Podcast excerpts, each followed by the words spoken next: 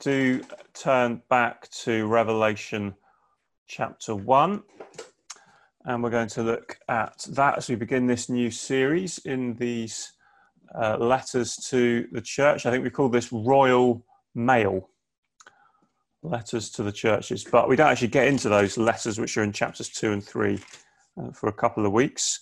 Um, looking forward to having some other people preaching some of these sermons in the evening as well, um, starting next week with David Ashman um, and a few others after that as well. And let me just sort some things out here and get the right things in the right place. Let, let's pray then as we look at Revelation chapter one.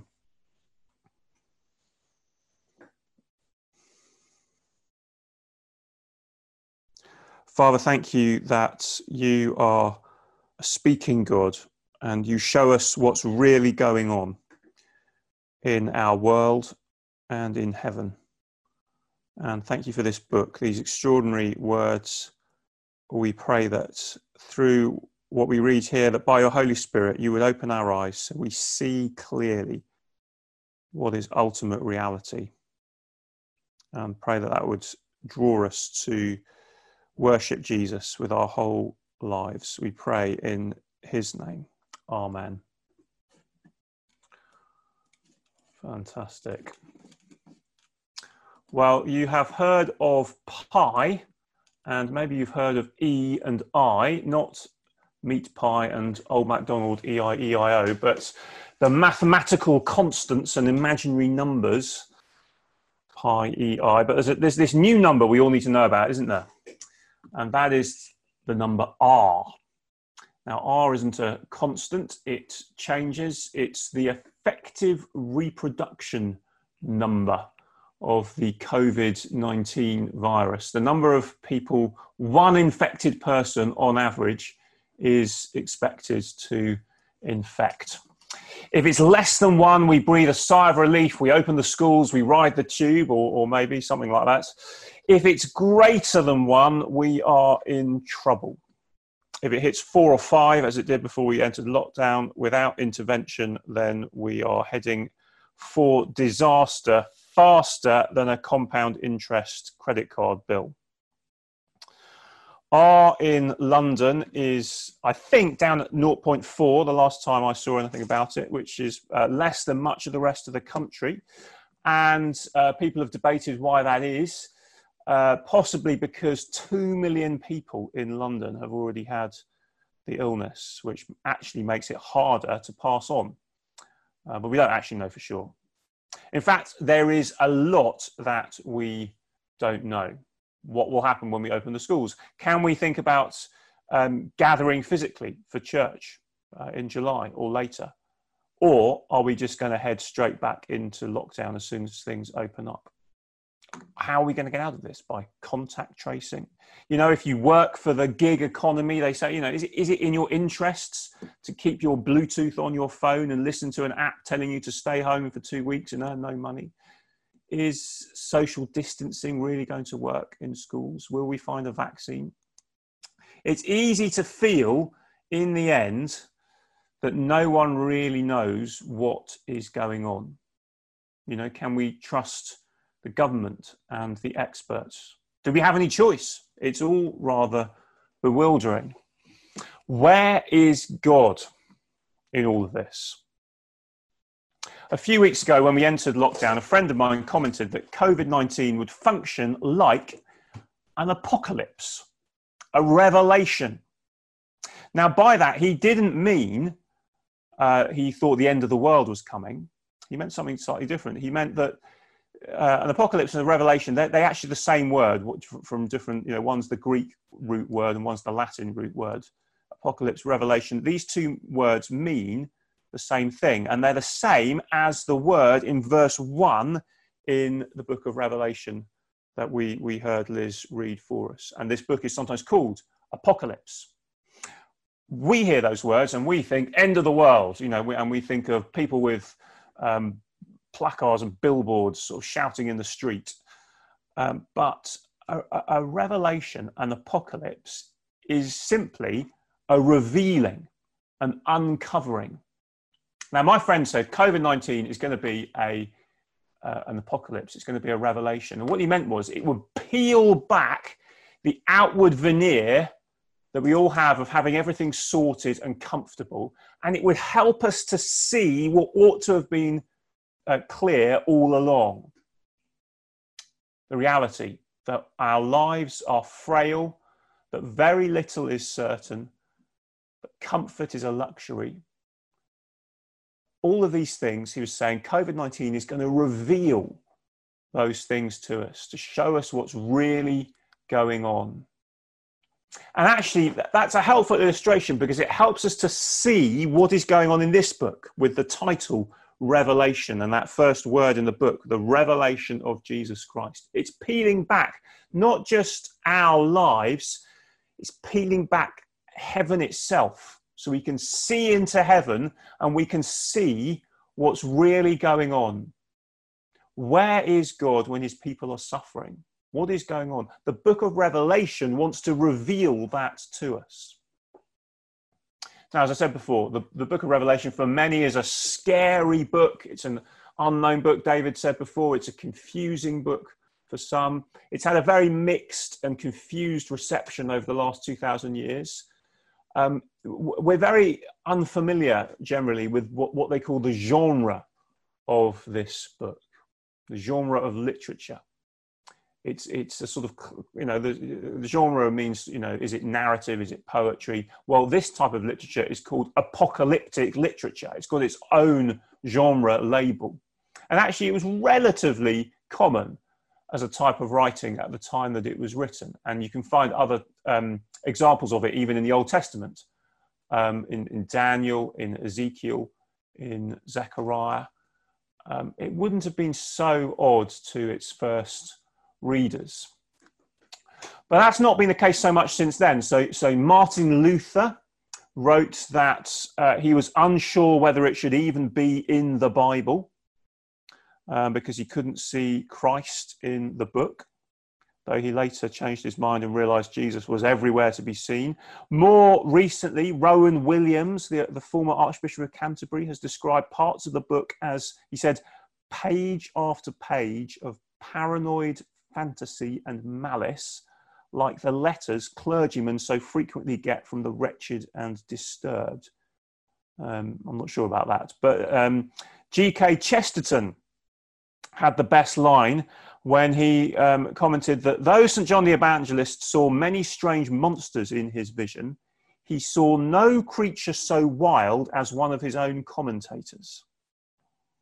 Now, I think he was onto something. And there are many wild and wacky interpretations of this book. But what is this book? Well, John, the author, tells us in verse one, the revelation of Jesus Christ, which God gave him to show his servants what must soon take place. Verse nine, after our reading, just afterwards, tells us that John, who wrote this, is a brother and companion in suffering with his readers.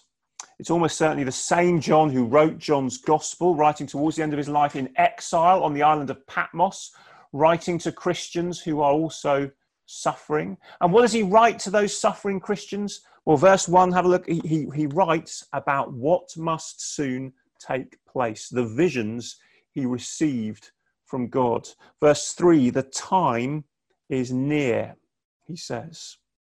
And that seems to be the basic message of this whole book. Understand, it's not always going to be like this. This, this situation of suffering that you are in, it, things are going to change. Things are, things are going to change soon. When, when he says soon, um, if you look verse, uh, verse one and then, you know, the time is near, verse three, what does he mean, do you think, by those words? The book actually ends in the same way. Right at the end of it, the, the last verses of the Bible, Jesus says, I am coming soon. And it seems to mean there's nothing more that needs to happen before Jesus returns. So be encouraged and keep waiting. Keep waiting because he is coming soon. Now, this, um, these first eight verses that we've heard read, they're, they're basically an introduction to the whole book, and they, they sort of introduce some of the themes. The, the first three verses that, that we've just glanced at um, already tell us that this is a vision from God the Father given to Jesus, who sent an angel, uh, verse one, who, who spoke to John. Now we learn in verse ten, we'll see next week, that he was in the Holy Spirit. The, the message has all the authority in the universe of Father, Son, Holy Spirit, and an angel thrown in for good measure. You can trust this. You need to listen, John is saying. And then verses four to eight um, introduce John to the seven churches in the province of Asia. Now, if you just read um, verses four to six by themselves, those first couple of, well, those middle couple of verses there, you, you, you might think you were reading one of the other New Testament letters, like Romans or Colossians or something, you know, in the way that they they sort of write and they say who they are and they say who they're writing to and they have some introductory words. And uh, that, that, that, that helps us to understand this book is still a letter with a message. It's not a confused ramble, as people sometimes think it might be. This is a letter with a message. And those churches in Asia are then, that he mentions that he's writing to, are, are then addressed in detail over chapters two and three. And we'll see those over the next few weeks. But what becomes clear is that those churches that he writes to in chapters two and three are a mixed bag. Some are going well, some are struggling, some are suffering at the hands of external persecution, some are suffering because of sin amongst them. Most are experiencing a mixture of all those things. And actually, that's not all that different from us today in different times and in different ways. They're probably one step further on overall from the situation of the Christians in First Peter. Uh, persecution under Nero and the Romans appears to be happening in a way that it wasn't happening uh, yet in First Peter. They were just on the brink before that. So if you're following in, the, in First Peter in the morning, you might be aware of that. But uh, this suffering is happening. It's painful for them. Some of them have died. Some of them are really realizing they need to persevere. But whenever we're suffering, for whatever reason, whether through persecution or, or through the effects of living in a fallen world because of a virus or, or anything else really, we need to hear what is really going on in heaven, what is really going on in the throne room. And so that is what John is writing to this suffering church, these suffering Christians. Grace and peace to you from him who is and who was and is to come, and from the seven spirits before his throne. Now, who are the seven spirits? You know, I thought there was only one Holy Spirit. Well, there is, so it's probably not the Holy Spirit. Chapters four and five talk about seven lamps and seven eyes, who are the seven spirits. And this is an uh, opening, we'll, we'll see more of it later in the, in the book, but this is opening a little window into the way Revelation, Revelation uses symbols. It's a very symbolic book. This is part of being this, this genre of literature that I talked about, uses symbols. So you've got to, you've got to get away from the idea of trying to paint A, a sort of artist's um, impression of what's going on here, as if you could get your paintbrush out and draw exactly what John says. And that, that's particularly clear later on when you get loads and loads and loads of images piled on top of each other. And, uh, you know, it's not that you're supposed to kind of go, now, hang on a minute, how does the throne work? Where are the seven angels? Is that, is that, are they definitely seven angels? What are they? It's all, it doesn't quite work like that. The symbols stand for things. They're symbolic, they're um, uh, significant.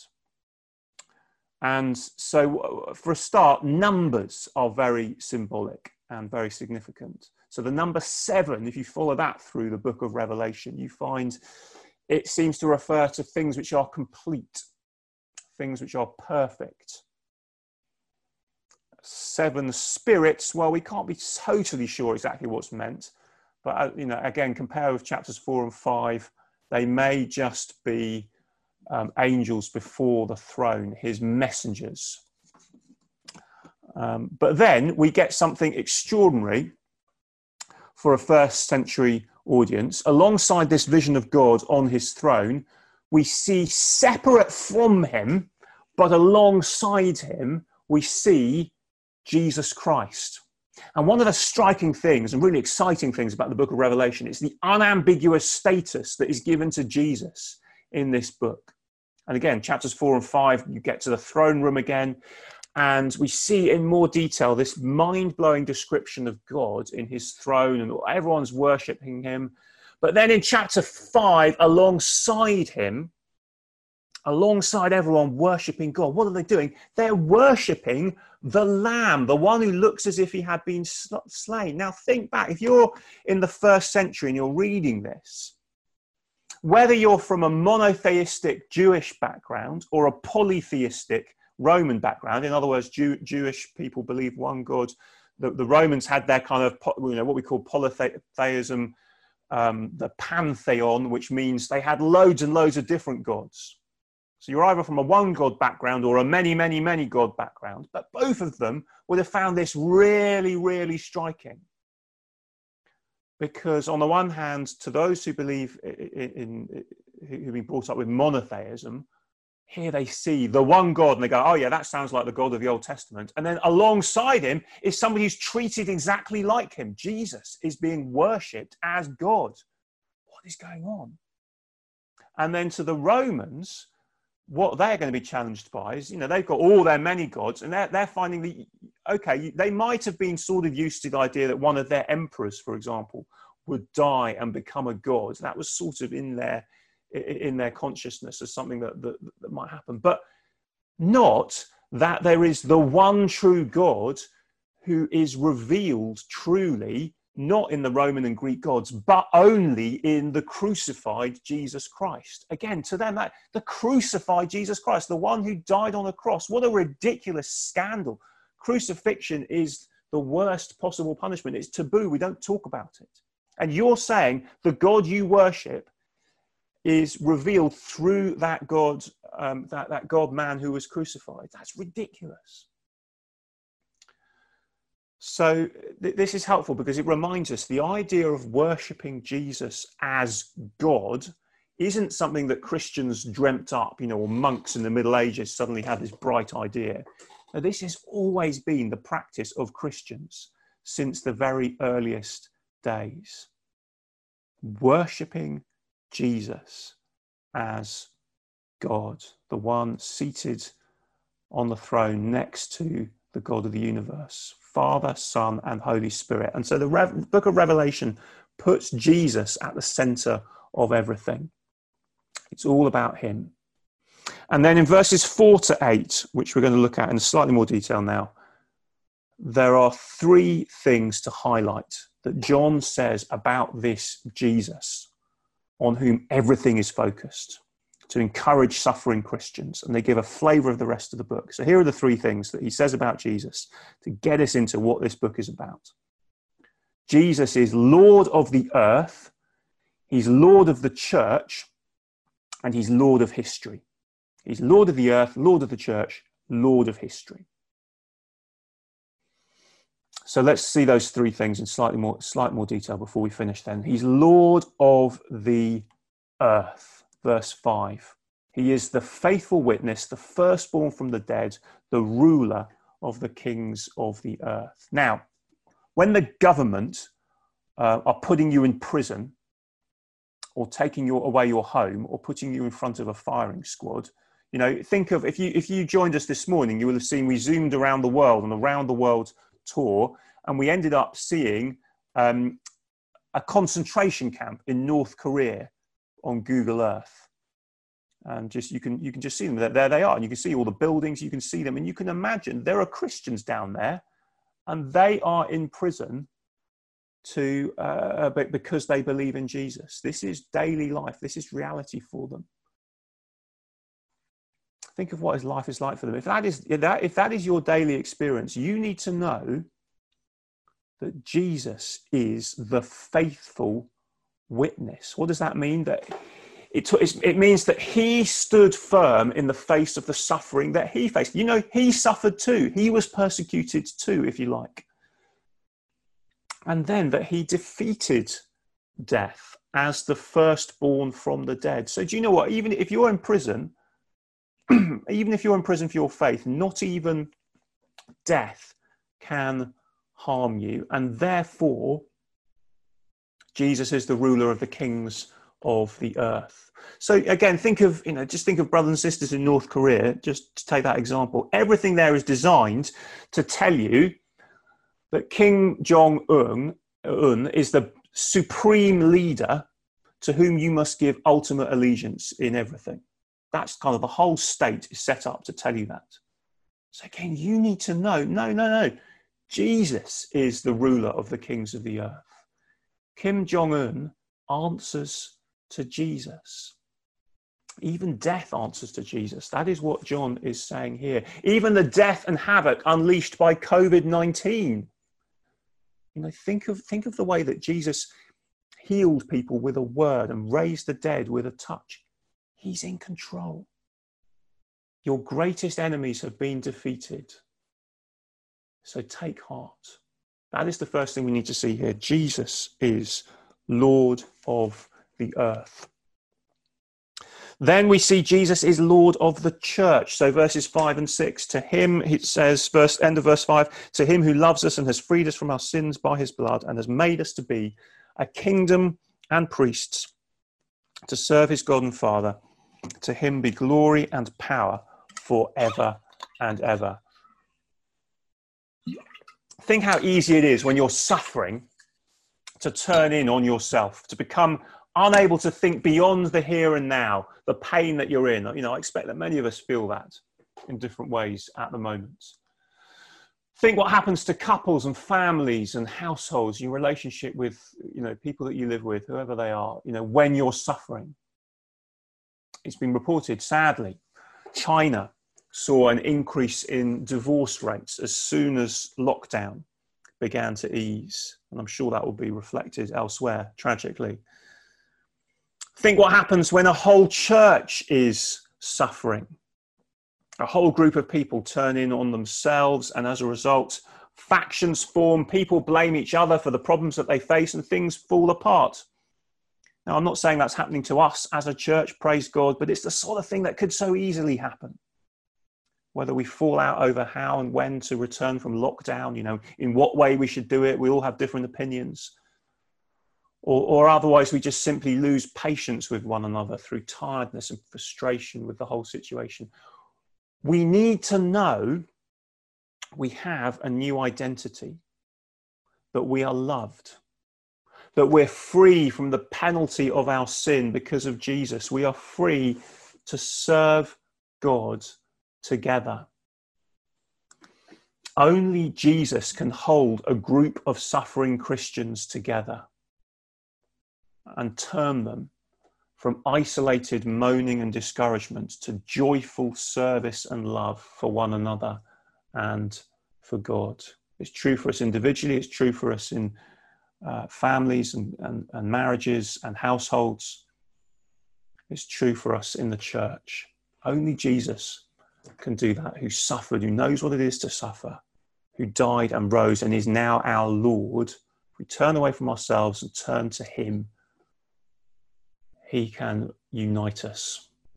He is the Lord of the church. Finally, Jesus is the Lord of history. Verses seven and eight. There is a day coming when God will judge the world. He will judge the rulers. He will judge those who killed Jesus and who now kill his followers. And the judge will be Jesus himself. You know, we look around us and we easily conclude, don't we, that, that evil gets the last word. Whether it's, um, you know, in Iraq, I don't know if you've seen this, you noticed this in the news, as the government in Iraq focuses on fighting COVID nineteen like everyone else, tragically, ISIS, Islamic State, is taking the opportunity to rise again in Iraq. Even now, we hear.